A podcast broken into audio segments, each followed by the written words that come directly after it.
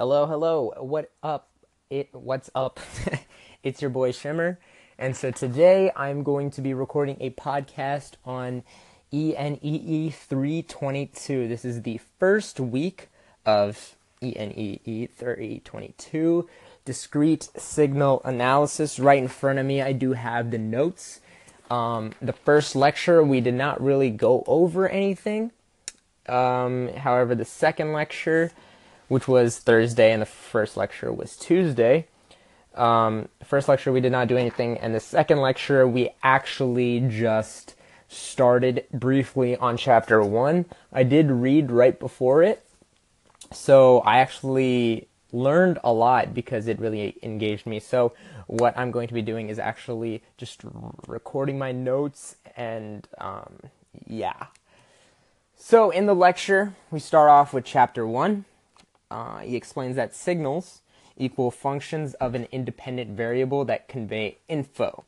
So, for example, he sends us or he shows us to write down a battery that has a signal Vs uh, and there's a resistor, then there's a capacitor, and it's from plus to minus, and it says VC.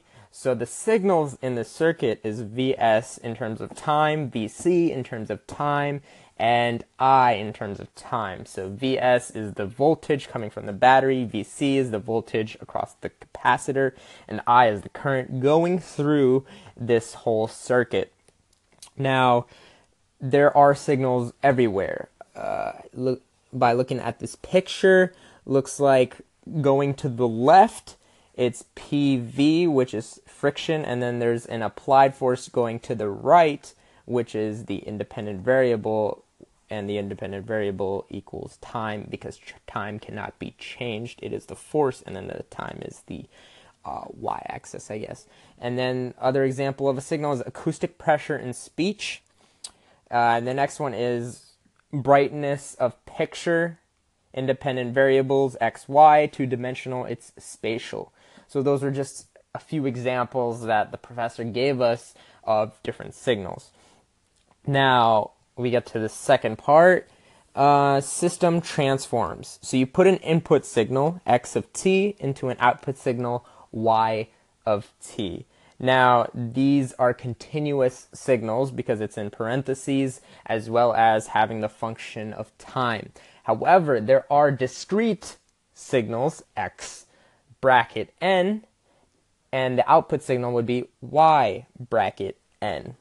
And so that is for the discrete time. Continuous is, you know, a sinusoidal wave or something like that, and discrete time is like the lines, and there's like a little dot on the top. So usually systems are drawn in a way like there's a arrow going towards a box from left to right. That's x of t, and then the box happens, and inside the box is like whatever you want to happen to the system, and then y of t is the output going from left to right of the right of the box. So for the continuous signal, we do have a graph right here, and uh, it's x of t, it's a continuous time signal, and then right next to it is similar, but it's in the discrete form. Um, so it's just showing two different types of signals. Now, for physical systems, instantaneous power is related to square of a signal. So, for example, power dissipated by a resistor. Um, don't really get that, but I guess I will explain. P equals IV, which is power uh, in a circuit, or it equals V over R times V, so V squared over R, or equals 1 over R times V squared, and that's the power being dissipated. Um, define energy over T1 to T2 as T1 is being integrated towards T2, it's x of t squared dt. Now, that is the energy across time 1 and time 2. Time average power is that same thing, so integral from t1 to t2, and what's being integrated is xt squared dt. That's 1 over t2 minus t1 is being Hello, what is up? Okay, so this is the second part of discrete analysis because I don't know why it just ended after five minutes and that was very weird, but I'm gonna keep going. So, uh, the next page, this is the second page, energy over negative infinity to infinity.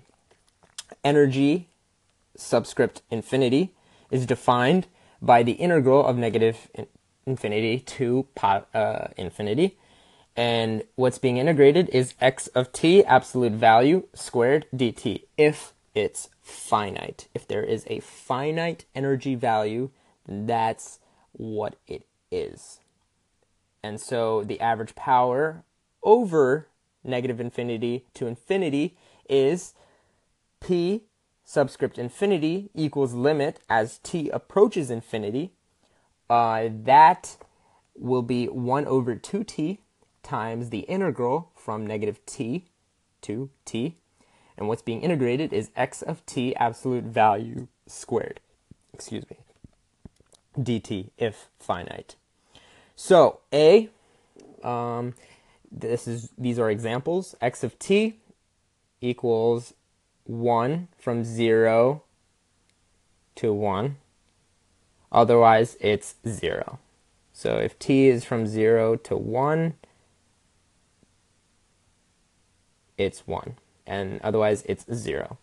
So E subscript infinity equals 1, therefore P subscript infinity equals 0. So if the energy is finite, then the power will be 0.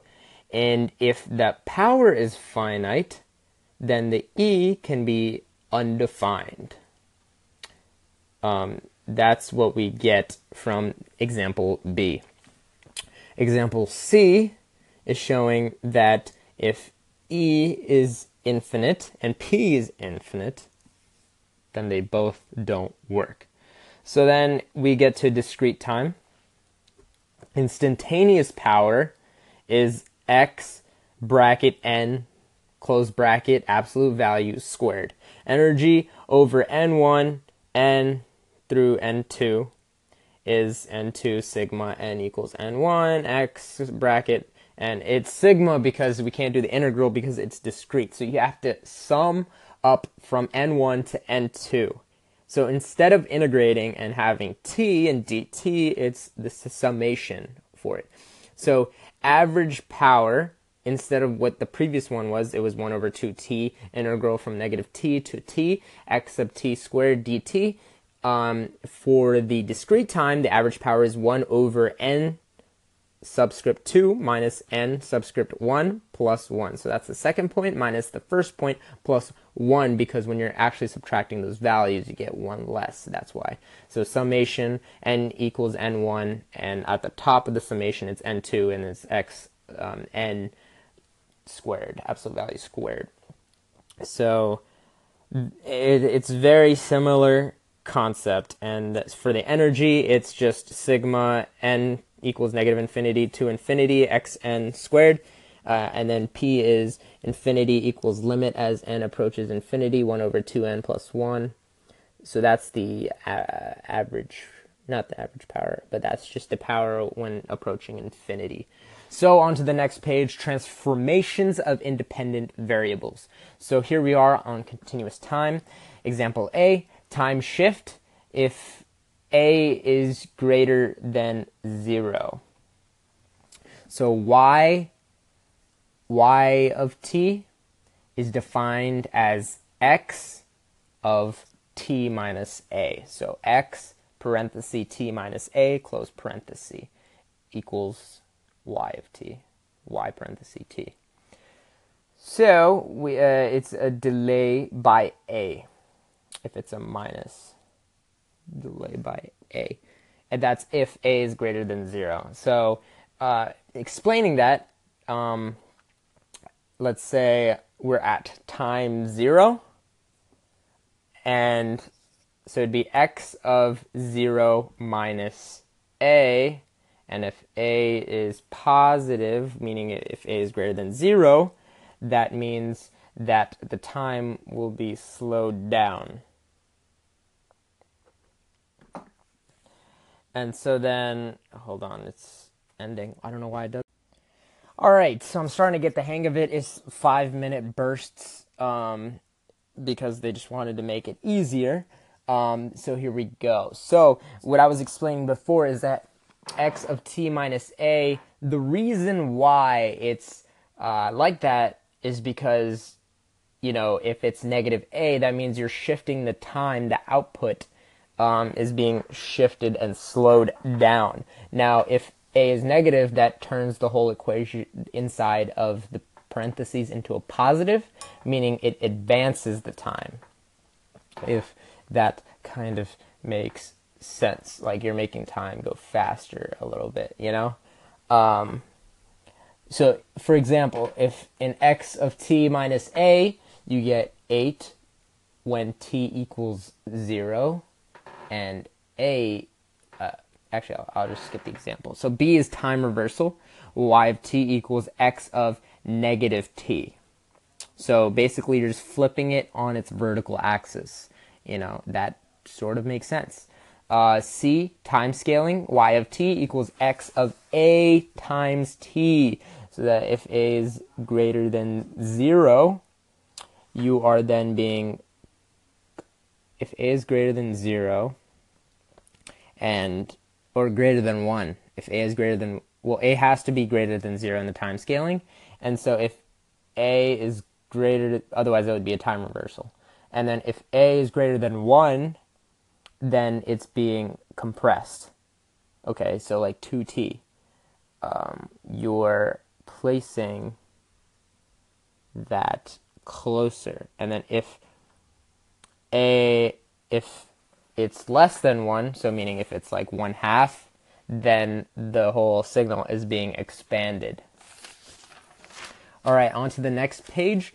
So y of t equals x of negative 2t plus 3. So this is basically a mixture of all the three uh, signal shifting and whatnot. So what the professor did was split up this split this up so that it'd be easier for the student to actually uh, calculate this because doing it all at once would be so tough. So what he first did is separate it into three parts: y1 of t, y2 of t, and y3 of t. So y1 of t equals x of t plus 3. So the original, if you don't remember, is x of negative 2t plus 3. So he took out the negative 2 and just made it x of t plus 3 just to make it easier. And so what that does is it put pushes the whole signal back by three. Because if you remember, if a is greater than uh, zero, it makes it uh, what is it? It makes advance by a. So then y2 of t equals y1 of 2t, which equals x of 2t plus 3. So now, instead of the negative, he is now adding the 2 in front of the t, which, um, if we do remember, compresses it by 2, by the factor of 2. Yep. And then y3 of t would equal, he adds in the negative, and so then flips it along the vertical axis. axis. So if we recap, we um, shifted it back 3, then we compressed it by a factor of 2, and then we flipped it along the vertical axis. So you split it into three different parts, excuse me. So then if we do that in the discrete time, time shift must be an integer of n of uh, n naught, or n subscript 0. So y of n equals x of n minus n naught. So time reversal is similar to continuous time in the fashion where y of n equals x of minus n for a time reversal, and then time scaling, uh, time scaling is uh, y of n equals x of a times n. So you can't choose uh, anything from 0 to 1 since n has to be an integer which is tricky. A should be an integer. If a is greater than 1, then n of y of n ignores some of the values of x of n. What is useful though, uh, it's about to end, so we're about to get to the next part. So, what is useful is y of n equals x subscript k uh, bracket n close bracket.